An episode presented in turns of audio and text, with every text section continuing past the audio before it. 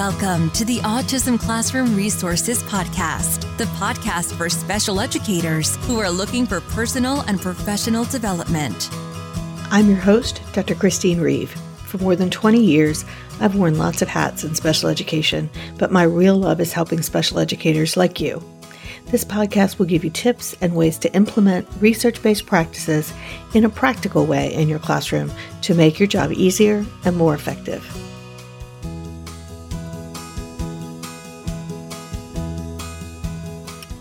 Welcome to the Autism Classroom Resources Podcast. I am Chris Reeve and I am your host. Thank you so much for joining me. I am excited to share with you an episode of a one of our podcasts from the Special Educator Academy. I have pulled it specifically for our series on IEPs. One of the things that I think is extremely important, but sometimes very difficult to do, is being able to advocate for your students as an educator. And I know that this can sometimes feel a little dicey because it's always really hard sometimes when maybe you're disagreeing with people in your district. And this is an episode that I recorded for the Academy members a while back to give them some tips on how to do this in a way that hopefully keeps your job, keeps you in good standing with your district, but still serves your ethical responsibility to advocate effectively for students that you serve. So I hope that you enjoy it and that it gives you some ideas about how to advocate successfully for the students that you serve. Let's get started.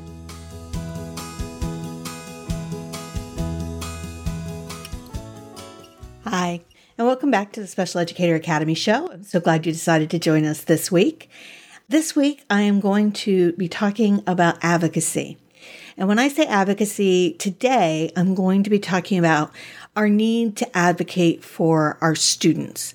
One of the things that, as a classroom teacher or as a paraprofessional who spends the most time with them or a related service provider, all of you know these students in the classroom environment at a level that neither the administration nor even their family can know. Now, you know that I am the first person to say that there's a big difference between being a teacher and being a family member.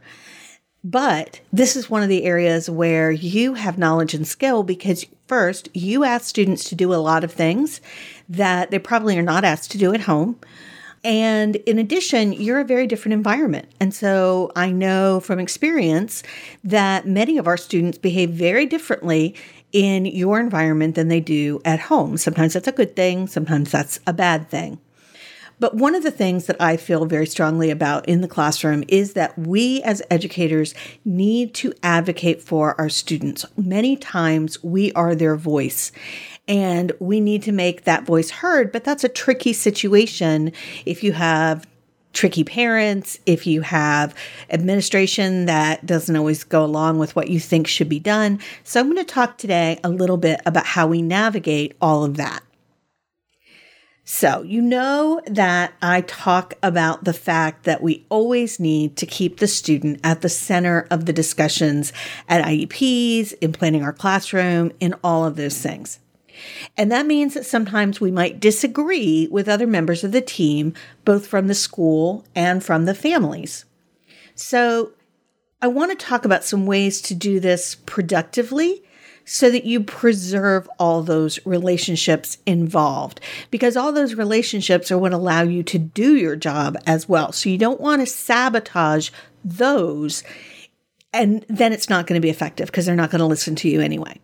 So keep in mind that advocating for your students doesn't always mean that you get to tell everyone what you think, and it doesn't always mean that people will listen or that they will see it your way.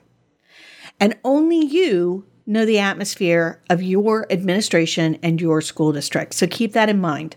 I can only in this situation give you general principles and tips to help you advocate and hopefully make your advocacy more effective and less problematic. But given the differences of administration and school district, it may be a little different. So, tip number one is to listen to others. Now, sometimes this goes without saying. I would like to think that we all work really hard to listen to others, but in the mess of things that we have to do every day, it's very easy to get caught up in our advocacy and our passion about the student and the student's situation and forget that we need to make sure that everyone on the team is heard. Not listening and charging through with your ideas is a sure way to get people to stop listening to you and to stop taking you seriously. So, you really want to make sure that you are taking time to say, Tell me what you think, and really listening to the answer. That you're recognizing that they may have views that are different than yours, and you don't want to just blow them off in your idea that what you have is right. Do not walk into it with the assumption that you have the only answer. There are many different answers to problems. Many times, what you're doing when you're advocating is going to be bringing the problem to other people's attention. Tip number two is use your data not surprising coming from me, but make sure that you're sharing the data with the team and that you're basing your recommendations on the data itself. It never hurts to show people why you think something needs to happen because data speaks louder than words. Data makes a more objective statement than a person can do. So use your data graph your data. If you're not sure what that graph means, then use the instructional troubleshooting quick win form that we have in the Academy, and I'll link to that below the podcast so that you have. I looked at the data and this is what it's telling me. It's kind of like using visuals with our students. Data says this is what we're facing. Number three, talk to your district first. If you think, especially if you think that what you're going to recommend is going to conflict with your district, definitely talk to the admins first before you walk into the meeting. But even if you don't think that what you're saying is going to go against what they think they need to do, you really should have those conversations before you walk in. Now, let me make a differentiation. You are not predetermining placement strategies or anything like that. You're not coming to a conclusion when you do this. So I want to make that very clear. There's a difference between I see this problem, here's some things I was thinking, and I see this problem, he needs to be in this class. So you want to make sure that when you're having those conversations with admin that you're talking about the problem more than you're talking about the outcome because the outcome is something that really does need to happen in the IEP team meeting most of the time. If it's an IEP issue, sometimes it is, sometimes it isn't. But share with them your observations and your data. And recognize that they may have reasons for disagreeing and they may not want to share your recommendations with the parents. And it doesn't necessarily mean that they have an evil child approach. It doesn't mean that they're not doing their job. They may have a bigger picture than you have. Remember our social story for going to an IEP. Everybody has a different perspective. Your perspective is your students in your class, your administrator's perspective is the whole school district. So they're going to look at things and know about resources you may not know about. They're going to have information that you don't have. They may even have information about the family that you don't have. So just recognize that just because they disagree with you does not necessarily mean that it's something that they are trying to get out of. You want to be very careful, as I often say, I think I said it in our IEP workshop, about committing a suicide. Our assumptions sometimes are when schools say we won't provide the service, we assume that means they don't want to pay for it, when in reality, it may mean that we don't think it will be effective, or this has been tried two years ago and we have data that it wasn't effective, or we have a different strategy that we want to use, or whatever. There can be a lot of different reasons. So that's one thing. Another is that you work with the school and your recommendations are important. But the school is the one that makes the decisions 50 50 with the families.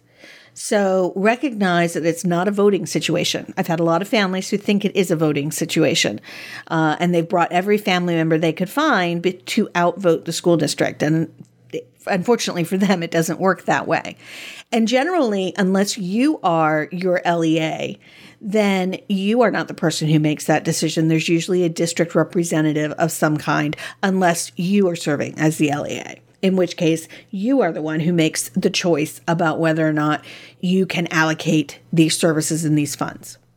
Second, you may want to ask for the reasoning from the district. So you could share with them that you feel uncomfortable not sharing your suggestions with the parents, and they may have suggestions for how to handle it. You may find that it isn't that they don't want you to share your suggestions, but that they want you to share it or them to share it in a different way. Now, only you can decide how far to go outside the lines with your district administrators and how hard to push and how to address it. But most of the time, you can resolve the issue before it's an issue by having this conversation first. And it's important to recognize that there are going to be times when you're going to have to say, I don't have control of this situation and let it go. And that's okay. You can only do what you can do with what you have. So keep that in mind as well. Finally, it's important to recognize other perspectives. And I alluded to that in number three, but this is particularly true if you're advocating in opposition to something that the family wants. It's important to recognize that they see their child differently than you do, and that they are the ones who are going to have to live with the outcome of the child's education, in addition, of course, to the child. So they will make decisions based on their perspective, and sometimes we have to respect that. On the other hand, sometimes the district may decide that they need to move forward in a specific way, and this may be because legally the district has a responsibility to assure a free and appropriate public education, FAPE. And they may disagree that the family's request is providing that. So they may not feel that what the parents are requesting is going to meet that standard, and they will be legally liable for it. They will be liable, not you. So keep that in mind, though, that, you know, when a family comes to you with a request or wanting a specific service, find out what's behind it. Sometimes it's that they've gotten information from an outside provider that may or may not be accurate, and you may or may not be able to change their mind. Sometimes it may be that they're recognizing something down the line that the rest of the team isn't. So I'll give you two examples. One is where a mom came in and said, I want my kindergartner to learn how to ride a bike. I guess he was in first grade then, actually. And of course, the physical therapist is like, we don't teach bike riding in school. That's not a physical. The scope of practice for a PT in a school is typically to provide physical therapy to allow the student to access the school curriculum and environment. That's what all related service providers do. Riding a bike is not part of that. You don't need to ride a bike to go to school. And so their immediate response was no, absolutely not. When I sat down with mom and over the course of time, I had built a relationship with her and said, you know, I get that this is really important to you. And it isn't something that the district is required to do. It isn't something that they would normally do. So tell me where this is coming from. And what she said was, We live in a really small town and we do not have a good bus system. And I do not see my student, my child, growing up to drive. So I want to make sure that we have enough time to teach him an alternate form of transportation so that he can be more independent in getting around the town when I'm no longer able to take him. It's going to open doors for him in that way. Well, that changed things. And to be honest with you, I cannot remember whether we decided to put something on the IEP about it or not. I think we did because that changed our perspective. Now we're no longer talking about it for the reason of I just want my kid to be like other kids. We're talking about it as I need this for a life skill. So that was one example where we sat and talked about the perspective and it changed the point of view. I've had other families that come in and they want a specific provider in their community. And that provider may not even be licensed, they may not be certified, they may not have any credentials to back them, but they talk a really good game and they convince the parents that they are the only answer and that not providing this service. And some of this they do on purpose. Some of them are doing it unconsciously. They don't realize that they're having this impact on the family. So the family is now convinced that this is the only thing that will reach their child. And again, they are the ones who have to live with them for the rest of their lives. So they are the ones that are going to want to hold on to whatever is going to yield the best outcome for their kid. But at that point, it's not a matter of the school doesn't want to provide an outside service. It's a question of the school cannot provide a non scientifically based intervention provided by a non certified, non licensed professional or not professional. And, and I've seen a lot of really weird situations in this way that I won't get into. But it's really important to recognize that at that point, the school district, the mom's driving you crazy but the school district may need to take a stand and say, no, this is not something we're willing to provide, but this is why. If it was somebody who was certified that we felt had a program that we weren't able to offer, we would do that. We have done that in the past. But we won't do it when we do not think that it's going to benefit the student because we don't have these things in place. We have a mandate from the state to do what we do. So it is really important to get the story behind the story and recognize other perspectives. So let me talk for a minute about what not to do. And this is probably to me the biggest thing. There's lots of things that we can do to make it work. And sometimes people are going to say, yes, I'm good with you advocating for that. And sometimes they're going to say no. And you can live with that. Here's the way I look at life I want to know that I've done everything I can. And if I've done everything I can and it's still out of my control, I have to accept it. I, it's out of my control. I cannot do anything about it. There are things that I cannot change. It's kind of like a Mary Engelbreit quote that I've always loved, which is if you don't like the way something goes, change it. If you can't change it, find another way to think about it. And the same is true with this kind of situation. But one of the things that I see happening frequently with teachers is that they get very invested in their families, which they absolutely should and they get very invested in the student, which they absolutely should. But they get very passionate about something that they feel a student she should have. And when the district says no, their solution is to go around the district and tell the parents to object or share your disagreement. And that is a sure way to get your district not to trust you. So, do you need to advocate for the student? Yes, you absolutely do. And ethically, you absolutely do. But you can do that in a way that doesn't go behind people's back. You also don't want to say to parents, even that veiled, well, you know, they respond better to parents than they do to teachers. That's giving the parent the green light that says you're on their side. And I get that it's a fine line that we walk, but you don't ever want to find yourself in a situation where you have to defend that kind of action unless it's something that's so significant that ethically you feel you need to do this. So you are, again, you are the only one who can walk that line. You are the only one who is seeing that situation. Clearly, if it was an issue that was harming the student, if I thought there was a neglect issue or I thought there was an abuse issue, there would be no question. I would do whatever I could ethically, I would need to do whatever I could and I would accept the consequences because, as a special ed director that I used to work with used to say, yes, I may not have a job, but I can sleep at night. Um, when she would make a really expensive decision on the part of a student. And I, I've always remembered that. So there will be situations, hopefully, you will not face them or face them very often, that ethically you feel that you must do something.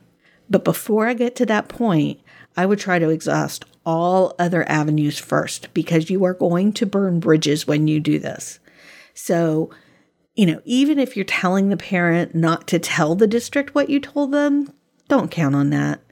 Because if they go to due process and if they get put on the stand and someone says, Did the teacher ask you? I guarantee you the district's going to find out. So I'm not trying to set this up as a you against the family or you against the district. I'm actually trying to promote the collaboration among the team. Because I think all the things that we do before we even get to this point, hopefully we resolve 95% of the issues. I'm just saying that if you really need to think long and hard about whether or not you want to go to a parent around the district and burn that bridge. And you want to make sure that you've done all your other things before you get to that point and then make an educated decision, knowing your district, knowing your situation about whether or not this is meaningful. So, those are just some thoughts to take you back to the positives because I hate to end on the negative. you want to make sure that you're really listening to others. You know, I get very passionate about certain things in classrooms, and that's when I get myself in trouble. That's when I open my mouth and I have a tone of voice towards somebody that maybe I shouldn't have. And my old boss used to say, Yeah, you got that sound in your voice. I'm like, Oh, shoot. Uh, and I have to go back and fix it. So I I am the first person that's there being caught up in the passion of really wanting somebody to do something, really wanting something for a student or a classroom, and being so passionate about it that I can't let it go. So I get that. But don't get so caught up in it that you miss what everybody else is saying. Make sure that you're listening and not just charging through with your ideas. And a good way to do that is to bring the problem to the table, not the solution. Bring the problem to the IEP team. This is the issue. He's not learning phonics. At what point do we want to say we need to move on and just focus on sight words? And I'll do a podcast about that in a couple weeks uh, about that specific issue. Number two is use your data. Present your problem with your data. Number three is talk to your district first. Find out what, you know, again, there may be things that you don't even know that you need to know and recognize that everybody has a different perspective on the team and find out what that perspective is because it will inform your approach. Always just think about it as I'm bringing the problem to the team rather than this is our only solution because there's always more than one solution to every problem. Sometimes it's just harder to find. So, those are my thoughts for this week. If you have any questions or you've run into this problem before, I'd love to hear about it in the community. Uh, so, hop over there at the link below the episode. And I'm also going to put some quick wins and some workshops that are helpful in dealing with working with teams, making the IEP functional, those kinds of things that I think will be helpful resources for you as well. Bye, guys.